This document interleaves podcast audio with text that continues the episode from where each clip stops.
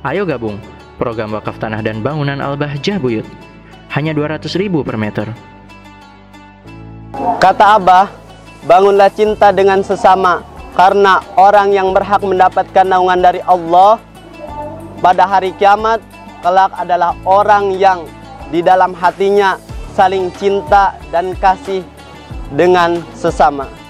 Mari berinfak untuk operasional lembaga pengembangan dakwah Al-Bahjah Buyut.